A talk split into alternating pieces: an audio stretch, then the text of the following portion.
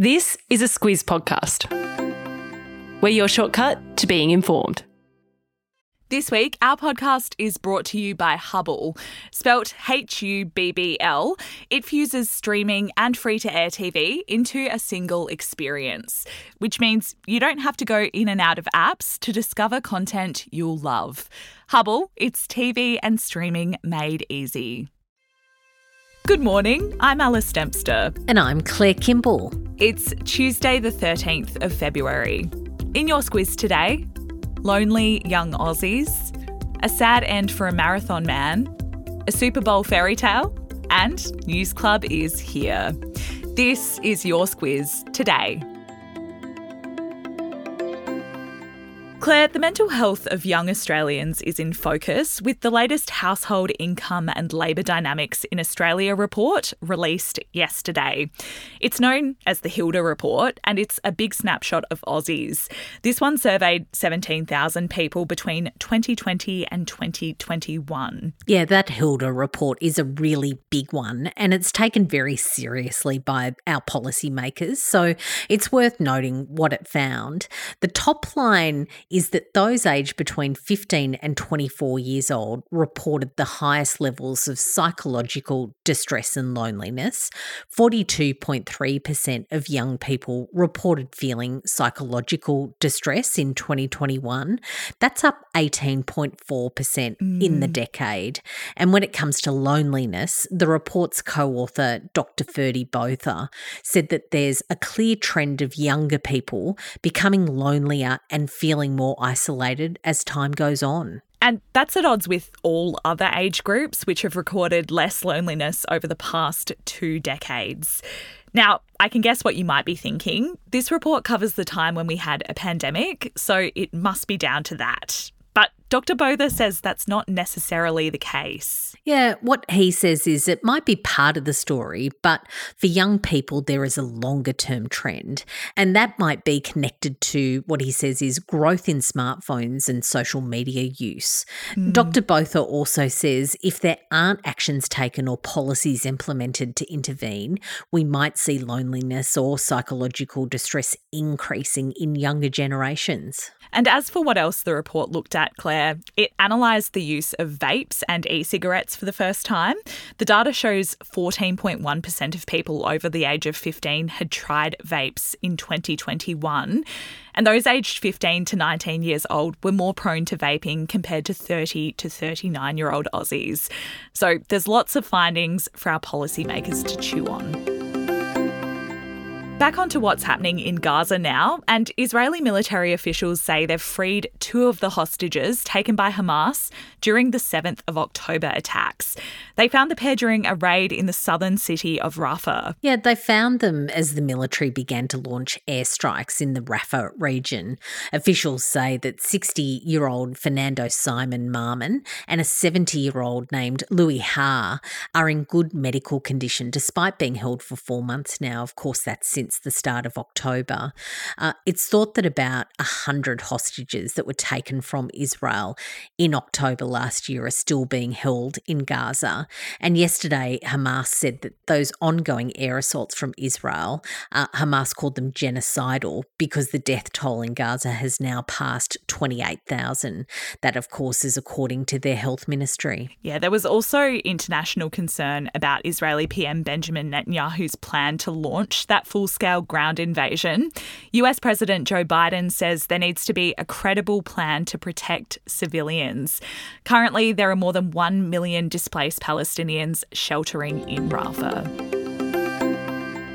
We spoke quite a lot last year, Claire, about the Albanese government's management of 149 men who were released from immigration detention.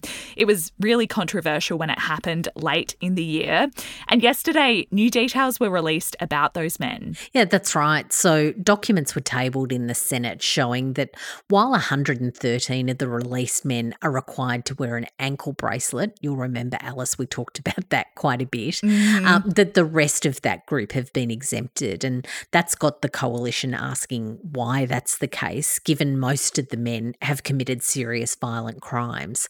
Amongst that group, there are seven men who were convicted of murder or attempted murders, uh, 37 on sex offences, 72 who were responsible for violent assaults, and 16 cases of domestic violence. Yeah, the coalition's Home Affairs spokesman, James Paterson, has described it as a shocking failure on community safety. He's called for the new preventative detention laws to be used to lock up the worst of those offenders. A message now from our podcast partner, Hubble. You know what it's like. Your friend recommends a great film or TV show and you're excited to check it out, but suddenly realize you can't remember what she said it was. That's where Hubble, spelt H U B B L, comes in.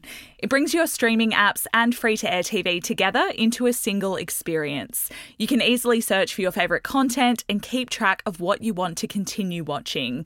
You can also watch free to air TV with or without an aerial using the integrated TV guide so you always know what's on and where. It's TV and streaming made easy. Go to hubble.com.au to find out more. Claire, I can't remember if we covered this in the podcast last year, but we certainly did in the Squiz Today newsletter. And that was the rise of Kelvin Kiptum in international athletics. He was the fastest ever person to run a marathon. And yesterday we heard the news that he had died in a car accident in Kenya on Sunday. Yeah, Kiptum was 24 years old and he was driving a vehicle late at night when it rolled. That accident also killed his coach and badly injured a female passenger. Kiptum's story is just incredible. He ran his first full marathon in 2022 and then in October last year he set the world record uh, with a time of 2 hours and 35 seconds seconds. So the aim for him was to crack that two hour mark. Uh, he was hoping to do that at the Rotterdam Marathon in April, and then it was to go on for gold at the Paris Olympics. Yeah, there's been a big outpouring of grief for Kiptum. Kenya's Prime Minister said the nation grieves the profound loss of a true hero. And the World Athletics president described him as an incredible athlete, leaving an incredible legacy. Did you get to watch any of the Super Bowl yesterday, Claire? Alice, I did not watch a second of it. I had my head down and bum up working, but I have read a couple of reports. Well, Claire, you will be delighted to know that there was a fairy tale end to it. Taylor Swift gave her boyfriend Travis Kelce, a kiss after his team, the Kansas City Chiefs, managed to come from behind to defeat the San Francisco 49ers. so I did have the headline, and that final score was 25 to 22 too. So thank you for filling me in on the mm-hmm. kissing details, Alice. That's very important to know.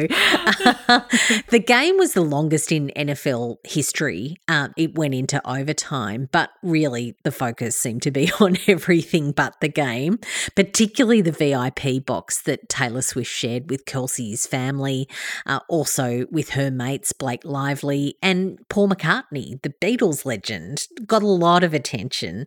Uh, reports say that that suite was worth 2.5 US million dollars. So really hope that they had a great time there. the cameras were on Swift a lot according to the reports. Alice, you might be able to confirm that for me. Yep.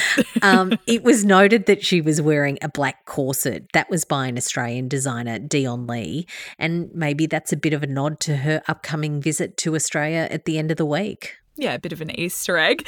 But it wasn't all about Taylor Claire. Usher also impressed with his halftime show, and Beyonce used her Super Bowl ad to drop two new tracks from her next album, which fans were really excited about. But by far, my favourite celebrity spotting was Jeff Goldblum. He danced when he was shown up on the big screen. so I'll pop a link to that in the episode notes if you want to have a watch. I have seen that. It is too good. It's a good one.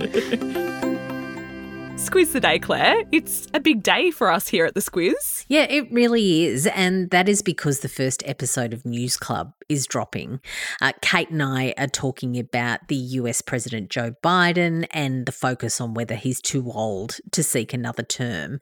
That's come about because he was described as an elderly man with a poor memory in a Justice Department investigation. That report came out over the weekend, and it's a bit of an ongoing issue that comes up with voters as well. That News Club episode will be out at 12 pm today, so that's something that you can do for us right now. Head to the News Club show show and hit follow, and you will not miss a thing. And that's it for us today. Thank you for listening. Enjoy News Club, and we'll be back again tomorrow.